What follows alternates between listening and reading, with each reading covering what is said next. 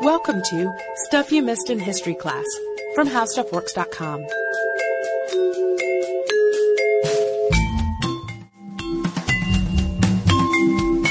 Hello and welcome to the podcast. I'm Deblina Chakraborty. And I'm Sarah Dowdy. And nowadays, at least in terms of the internet, we're all pretty used to, maybe even desensitized to the idea of the news hoax. Those bits of information that are passed off as real news. I mean, we can probably all think of some examples of them. I think, you know, there's always those out there about celebrities who've died when really they haven't. And we do one of our own every year, don't we? We do. We have an annual April Fool's Day article, which is kind of a, a staff favorite, I would say, picking out what it's going to be. Somebody gets to write it, and then um, I I sit next to TechStuff Jonathan Strickland, and he's written a few of them before. And usually April Fool's Day, you can hear him trying to judge if the article is passed off as real anywhere, and, and which which news sites are running it as a as a real story. But it's always kind of fun just to to have this fake out article. It's usually something pretty outlandish, like animated tattoos or green Air Force One or or something that is a little bit plausible, but not so much if you if you think about it for a while, especially if it's April Fool's Day. Yeah, so someone might be in danger of falling for one of those, but we're usually not in danger of falling for these internet hoaxes because they're not coming from so-called legitimate news sources most of the time.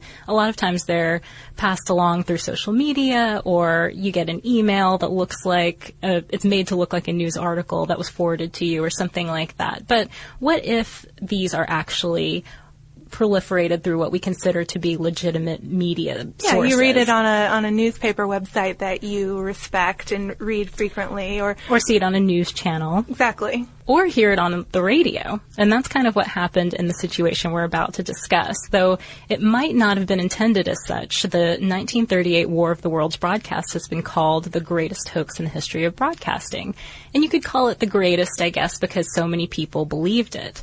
The broadcast was an original play based on H.G. Wells' War of the Worlds, a science fiction novel about a Martian invasion of the Earth. But enough people thought it was real that it caused mass panic, and for that reason, the situation has been a case study for sociologists and psychologists, and for media critics who cite it as an example of the power of the media. But what made it so realistic in the first place, and why did so many people believe it, especially since the broadcast was labeled up front as fiction? They weren't trying to fool anybody, or at least it seems that way. So we're going to go into all of that, and we'll also want to take a look at the brains behind the broadcast. In particular, Orson Welles. He's probably best known for his work on Citizen Kane, one of the most influential films of all time. But many people say that this radio broadcast is what made Hollywood take note of him in the first place, how he really got his start. So we're going to start with him. George Orson Welles was born May 6, 1915 in Kenosha, Wisconsin into an upper middle class family. He was the second son of Richard Welles, a successful inventor, and Beatrice Welles, who was an accomplished pianist. And Orson is said to have been pretty precocious while he was growing up and something of a child prodigy too. He was reading and writing Shakespeare at age three, and at age five he had walk-on roles at the Chicago Opera. Pretty impressive. But things in his life started to shake up a little bit when he was around six years old. That's when his parents separated, and when he was nine years old, his mother got hepatitis and died. And after that, he traveled the world with his father a couple times. He went to Africa and Europe and Asia. But in 1930, his father passed away too, and that left him, that left Orson Welles an orphan at age 15. So he studied at the Todd School for Boys in Woodstock, Illinois, where he was pretty mediocre student in general, even though he showed great interest in studying drama. So he graduated at 16. He wanted to go to work in theater, but he couldn't really break in right away. So instead, he studied at the Art Institute in Chicago for a while and even worked as a reporter briefly, which seems to be everybody's job when they. a lot of reporter openings back then, even Yeah. though there aren't now. In 1931, though, he kind of went off on a different path. He went to Ireland, and that fall he found theater work in Dublin with the Gate Theater. He remained there for about a year and then did a tour of Spain and Morocco before finally heading back to Chicago. And when he got back there, he joined Katharine Cornell's company, theater company, in 1933 and stayed with her until about 1934. Then he finally made it to New York, which is where he wanted to go, and he made his Broadway debut in 1934 in Romeo and Juliet. But while he was getting these supporting roles on stage, Orson sought out radio work to make ends meet. Yeah, and soon he really made a name for himself doing these dramatic radio performances. And he narrated a news series called The March of Time for two years. And in 1937, he became famous as the voice of a mysterious crime fighter on the radio show The Shadow. And evil. Yes. Who knows what evil lurks in the heart of men? Yeah, I mean, he, Orson Welles, he has a great voice. But as a result of the Depression, Welles had also become involved in the Federal Theater Project, which was part of the New Deal Works Progress Administration. And through that, he started working with a guy named John Houseman. And together, they worked on a couple of avant-garde productions, including a production of Macbeth with an all African American cast. And um, their partnership continued and developed into a, a pretty interesting one. Yeah, in 1937, Welles and Houseman formed the Mercury Theater with only $100 in capital to start with. They had a few stage hits, and then in the summer of 1938, they made a deal with CBS to produce weekly radio dramas with the Mercury Theater cast, and they called themselves Mercury Theater on the air. The program was initially called First Person Singular, but I don't think that stuck. I like Mercury Theater in the air better. yeah, sure. definitely more dramatic. But they were originally slated to run nine to ten weeks, and the Mercury Theater broadcasts included adaptations of Dracula, A Tale of Two Cities, Around the World in 80 Days, so famous works. And the broadcasts were done in first person narrative, and they incorporated things like stream of consciousness, diaries, and letters, and they also used sound effects and music in an innovative way. Despite all that innovation, though, the ratings weren't all that great at first, but the show scheduled for October 30th, 1938, the, the Halloween show, War of the Worlds was really about to change the fate of this radio company entirely. So according to many sources, including Richard Cavendish in History Today, Howard Koch, who is the primary writer on the script of, of this adaptation of War of the Worlds, privately thought that H.G. Wells' book, which was published back in 1898, was pretty dated and pretty boring, actually. And Orson Welles and Houseman and Koch all wanted to figure out how to spice it up a little bit, make it compelling compelling for the for the radio format, especially. Yeah, it's hard to think of a classic work like War of the Worlds needing any work, but apparently it did in this instance. And so Koch uh, worked on a script for this, and he banged it out in six days.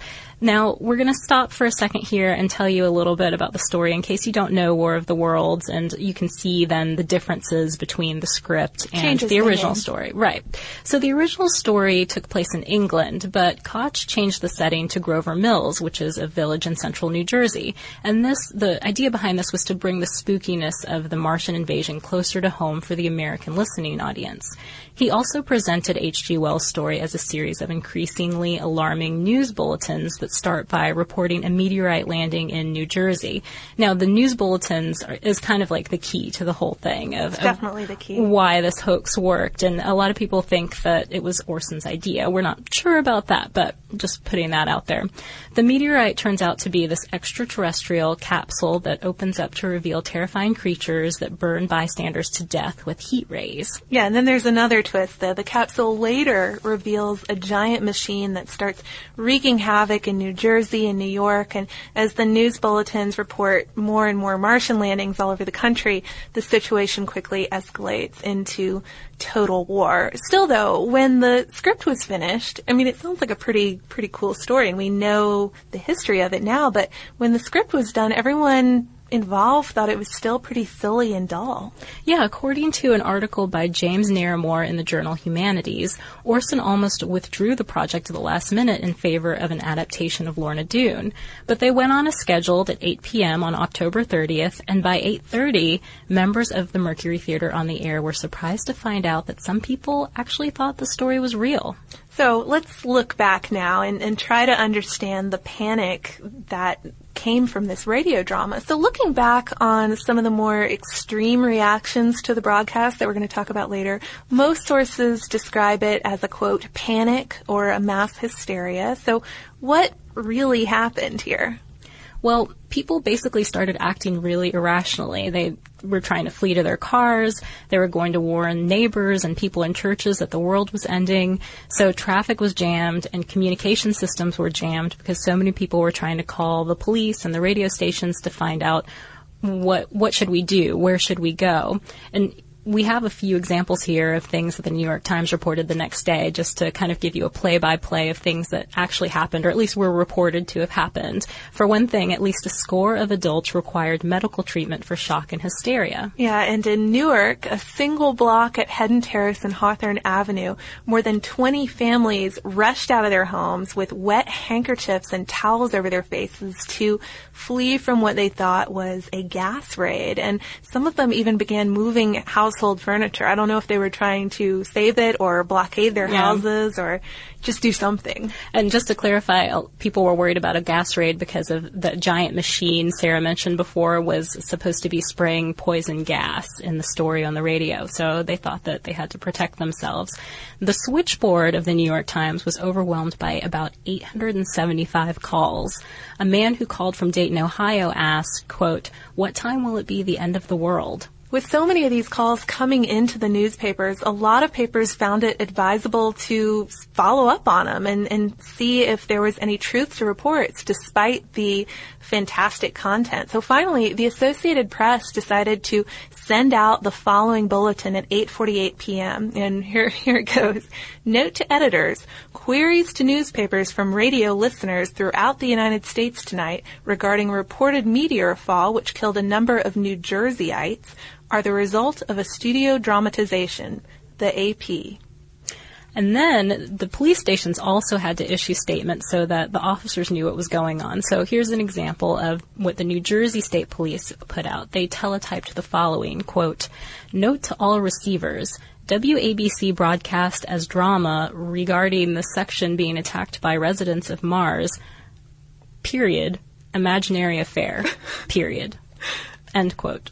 It's it's brief and to the point and I like the addition of the imaginary fair at the end, but Just to make sure. just to make sure, guys, this is not for real. But it's sort of hard to tell exactly how many people were part of this so-called mass panic. The New York Times made reference to thousands of people, and a lot of sources make a reference to the generic millions. And you'll see estimates that about half of the six million people who heard the broadcast believed it was true and about half of those people actually panicked. So that leaves us with approximately 1.2 million people. But not everyone thinks the numbers were really that high. That's true. Some experts believe that these inflated numbers are the result of just a lot of hype. In the Chronicle of Higher Education, Michael Socolow wrote that quote, the panic was neither widespread nor as serious as many have believed at the time or since.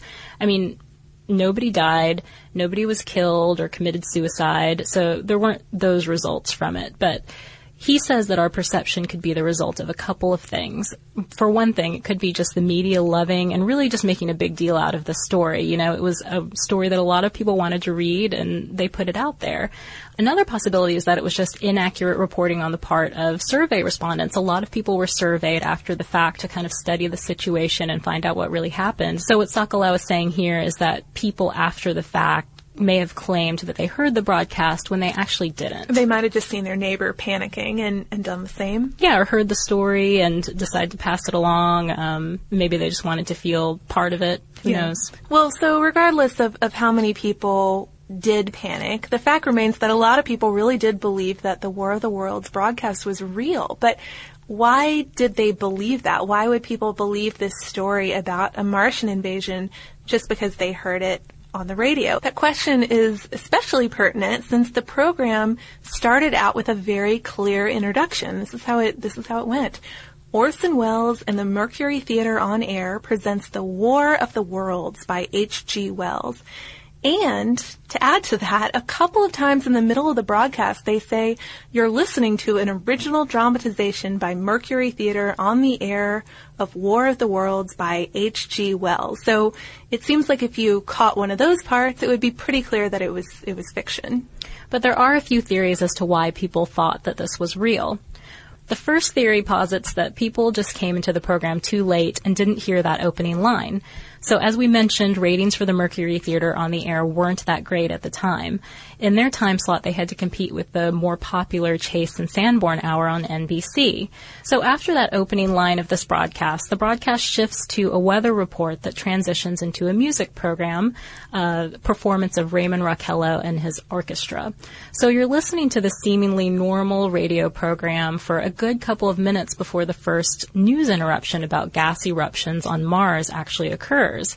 So the theory is that this news interruption was timed, perhaps purposely timed, perfectly to the commercial break of the Chase and Sanborn hour. So people would have been flipping around during the commercial break, Here's as we often do. Easy Latin music listening and, and decide to stick around for a minute. Exactly. Um, and so when they were switching channels, when they switched to CBS, they would have just heard this. Good evening, ladies and gentlemen. From the Meridian Room in the Park Plaza Hotel in New York City, we bring you the music of Raymond Raquello and his orchestra. With a touch of the Spanish, Raymond Raquello leads off with La Cumparsita.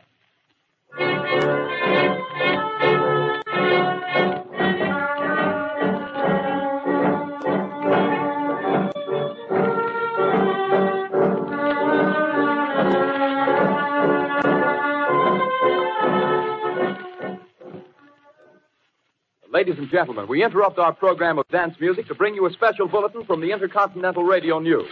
At 20 minutes before 8 Central Time, Professor Farrell of the Mount Jennings Observatory, Chicago, Illinois, reports observing several explosions of incandescent gas occurring at regular intervals on the planet Mars. The spectroscope indicates the gas to be hydrogen and moving toward the Earth with enormous velocity.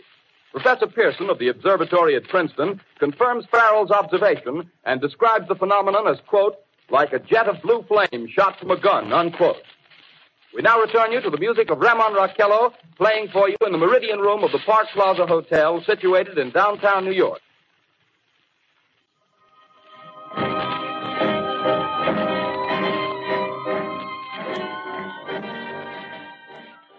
So you can see there where, where it would have sounded just like a normal interruption. It does sound like a real interruption. And the fact that Mercury Theater on the air was still unsponsored at that point really helped because there weren't any commercials breaking in to remind people that they were actually just watching a show.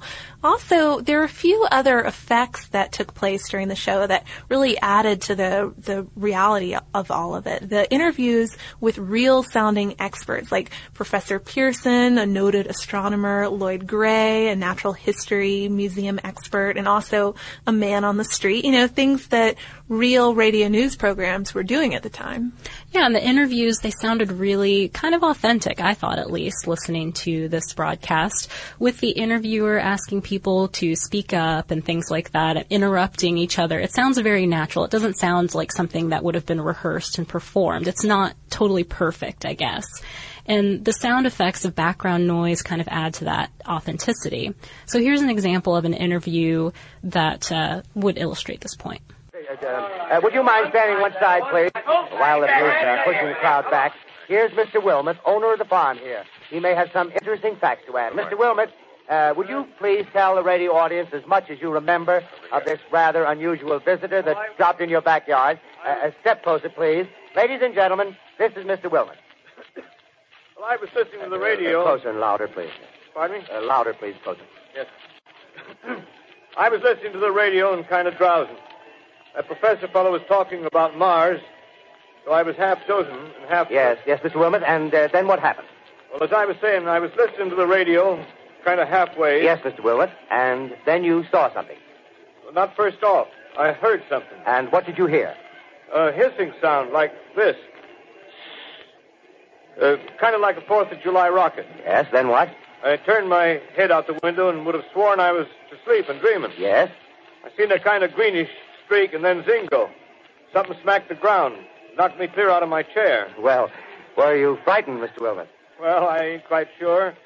I reckon I was kind of riled. Well, thank you, Mr. Wilmuth. Thank you very much. Yeah, you want me to tell No, that's quite all right. That's plenty. Ladies and gentlemen, you've just heard Mr. Wilmuth, owner of the farm, where this thing has fallen. That type of on-the-spot coverage was also familiar to people, so the broadcast really took advantage of that fact. Since the Hindenburg explosion in 1937, people were used to the on-the-spot, guy-on-the-street kind of news coverage, and some even say that Orson Welles had the actors listen to those older broadcasts, so they knew exactly what they were trying to replicate. Kind of studied them.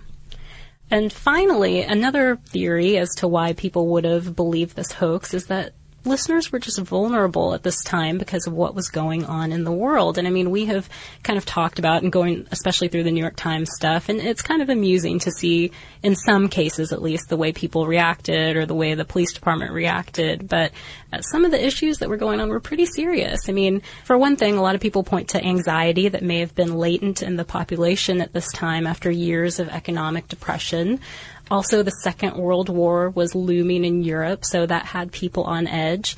And in fact, the show aired just after the Munich crisis, which was a war scare, which may have caused some people to think that the invasion wasn't actually extraterrestrial. It was just a human war, which actually is scary enough. It is scary, and regardless of exactly why people believed this radio drama, whether they thought it was an enemy invasion or an alien invasion, they did believe it, and it led to some not so great publicity for CBS and initially for Orson Welles too. So he had given the final word in the broadcast, basically saying that it was all just a story, and CBS's version of a good Halloween joke, essentially. But a lot of people were angry when they realized it was fiction. The FCC issued a statement calling the program, quote, regrettable. Lawsuits were drawn up. Even H.G. Wells threatened to sue for the misuse, the quote, misuse of his novel. And CBS had to come out and publicly apologize and promise not to create any, quote, simulated news broadcasts that could cause harm. So there was a lot of backtracking immediately after, after the show came out. There was, and Orson Welles even retreated from public view for a little while. But actually, once the dust settled, it became very clear that this broadcast really put him on the map at the young age of 23. The Mercury Theater on the Air continued for a while and even got the sponsorship of the Campbell Soup Company. So they went from being this small, unsponsored show to really having a new Wholesome name. family fun, kind of. yeah, well, they got moved to a better time slot and they were renamed the Campbell Playhouse. So they had a little backing behind them. Orson Welles also got a contract with RKO Studios and moved to Hollywood to write, produce, direct, and act in Citizen Kane. And of course, he made a lot of other films too. So he was really prolific in that respect. Howard Koch also went into film and had a very successful career. He received an Oscar in 1944 for the Casablanca screenplay, and even H.G. Wells finally changed his tune. The controversy spurred renewed interest in his novel. I mean, it, it's one of those any publicity is good publicity kind of cases, I think, and, and he came to realize that. Yeah, so in retrospect, it seems like a genius move because of the publicity it did get for all these people, and many saw it as such at the time. I, I read one take on it that said if you weren't fooled by it, you probably thought this whole thing was genius. Especially if, you, if you saw your neighbor running out. right. And if you were if you were the neighbor running out, if you were fooled by it, then you were probably one of the ones who were outraged Pretty and thought angry. it was really um, really a bad thing to do. And I think that's probably true of most hoaxes. Yeah, if you're in on it, it's cool. If not, I guess your feelings are hurt. Yeah, your feelings may be hurt and you may feel a little bit silly about it, but I don't know. It's a it's an interesting question since we weren't around then. Do you think that you would have fallen for this hoax, Sarah? Well, hopefully I would have been a careful listener and I would maybe pick up on some of the clues that it wasn't real. Um, if You would have been there exactly at 8 p.m. to hear the intro. yeah, I'd have my clock set. I'd be like one of the old-fashioned pictures where the family's sitting in front of the radio, waiting for the show to be on. Um, I don't know though. I, I'm not sure. Not sure what I would have done. What about yourself? Uh, yeah, I'm not sure either. I would like to think that I wouldn't be fooled, but You'd be out there with a towel over your head. maybe. Unless I wouldn't be out there, but I'd definitely be checking things out. I might make a phone call. I can't be sure. It's interesting to wonder about, and I am interested to know what our listeners think as It's a good social they- media call. For It is sure. a good one. Um, How but would you have reacted if you heard the War of the Worlds on the radio? We may have to put that one out there. But I think before we can find that out, um, before we sign off today, we'll ha- it's worth mentioning that there have been some other more recent War of the Worlds panics, including one in 1949 involving a broadcast that took place on Radio Quito in Ecuador. But this one was actually deadly. Thousands of people rioted in the streets. Some people thought that monsters were actually invading the com- country, and some people thought that it might actually be neighboring Peru invading. So some similar things going on at the time as far as what people thought. Um, after discovering that it was all a hoax, though, mobs attacked and torched the radio station, killing 20 people. And since then, there have been other similar hoaxes around the world. One in Buffalo, New York in 1968, one in Providence, Rhode Island in 1974, and one in northern Portugal in 1988. So these things still happen. I noticed though there hasn't been one of these radio hoaxes since the internet became pretty common. And I wonder now if it would just be put down pretty pretty quickly. You know, if the flames would be put out before it got to the point of, of people rioting. But I don't know. It could it could accelerate things though if you think about it. It's true. I would encourage people to listen to the broadcast. I listened to the whole thing, and I think Sarah did too. And um, it, I listened to a couple of times actually, and I heard different things both times. It was interesting to sit there and imagine what it would be like to. Uh, have that as your form of entertainment. Yeah, either either enjoying it as fictional entertainment, knowing it was such, or trying to imagine what the people who, who thought it was a real news report were actually thinking. Yeah, and you may recognize little bits and pieces of it here. It's been sampled in popular culture. For example, if you if there are any fans of the band Pinback out there, they sampled parts of this for their song Boo on one of their albums. So that's just like a plug for one of my favorite bands there. Oh yeah. If you know of any other places in popular culture that this has been sampled, please write to us at historypodcast at howstuffworks.com. I think that's all we have today, though, on the War of the Worlds broadcast. And now we're going to move on to listener mail. So, some of you may have heard our recent podcast proposal from uh, Jim to Julie on our Victoria and Albert episode, and we heard from both of them recently. They are now engaged, so podcast proposal success. We we were pretty excited our, at our cubes when we got that email, weren't we? Yeah, we were jumping up and down, yeah. literally. And they sent us, we put this on Facebook, uh, a great save the date that's superhero themed. So congratulations to Jim and Julie, but. Are we really invited? We don't know. I know we don't know if. we don't know if it's just sharing the. Well, we sent the save the date to everybody on our Facebook page now, though. So I don't think they probably invited. don't want thousands of people at their wedding. But on that note, we thought we would share this postcard that we received from David from the Alhambra. Um, Katie and I did an episode on it back in the fall. So here's what he wrote. Hi, Deblina and Sarah. After hearing your show, I was inspired to take the 30 hour flight to visit the Alhambra from Australia. The place really is too beautiful for words.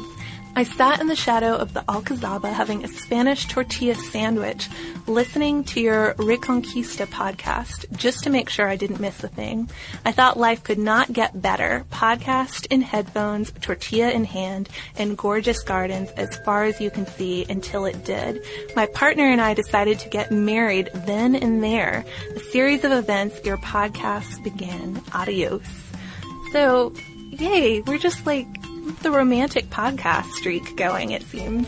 We do. We, we love those stories, and we will admit that it's girly and apologize to anyone who is offended by I our mean, love of love. We but just did a podcast on like possible invading aliens, so I think it balances out. It's the best of both worlds.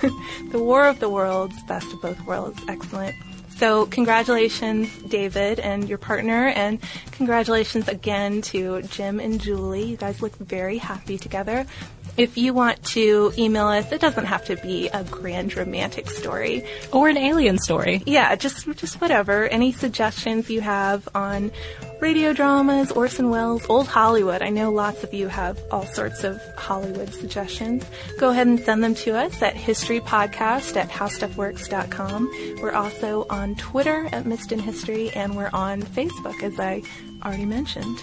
And if you would like to learn a little bit more about the possibility of life on Mars, which is something sort of indirectly explored in the topic we talked about today, Martians. we have an article by our own Sarah Dowdy on our website called Is There Really Water on Mars? And you can look it up by entering that topic into our, the search bar on our homepage, which is at www.howstuffworks.com. Be sure to check out our new video podcast, Stuff from the Future. Join How Stuff Works staff as we explore the most promising and perplexing possibilities of tomorrow. The How Stuff Works iPhone app has arrived. Download it today on iTunes.